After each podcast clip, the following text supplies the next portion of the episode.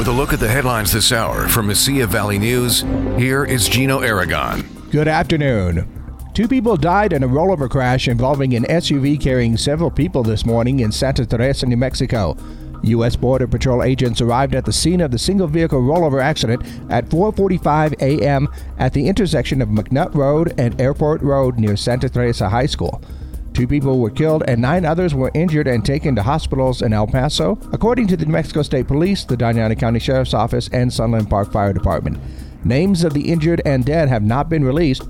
A statement issued by the Border Patrol does not say if the vehicle was suspected in a human smuggling attempt or if it was being pursued or being followed by border agents. A man convicted of sexually assaulting a family member was sentenced to 24 years in prison on Tuesday. According to the Sun News, 43 year old Rafael Arias was convicted by a jury in November of 2021 on two counts of criminal sexual penetration of a child and four counts of criminal sexual contact of a child. The jury also found Arias not guilty on two additional counts of criminal sexual penetration of a minor. Sunland Park Police said in an affidavit that Arias raped and molested a family member between the ages of 6 and 9. Police said that Arias also abused another school age family member before his arrest in 2019. Doña Ana Community College and New Mexico State University are getting a bigger slice of the film industry pie. Governor Michelle Lujan Grisham announced Tuesday that the state's next generation media academy will have a satellite location in Las Cruces.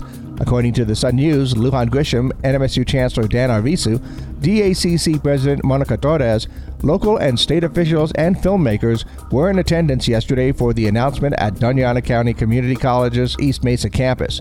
The satellite campus will be a combined effort between NMSU's Creative Media Institute and DACC's Creative Media Technology program, both of which will be moving to the NMSU Arrowhead Center. The idea is to provide students with the opportunity to learn about all aspects of film while also providing local crew members for film projects that come into the area. For Mesilla Valley News, I'm Gino Aragon.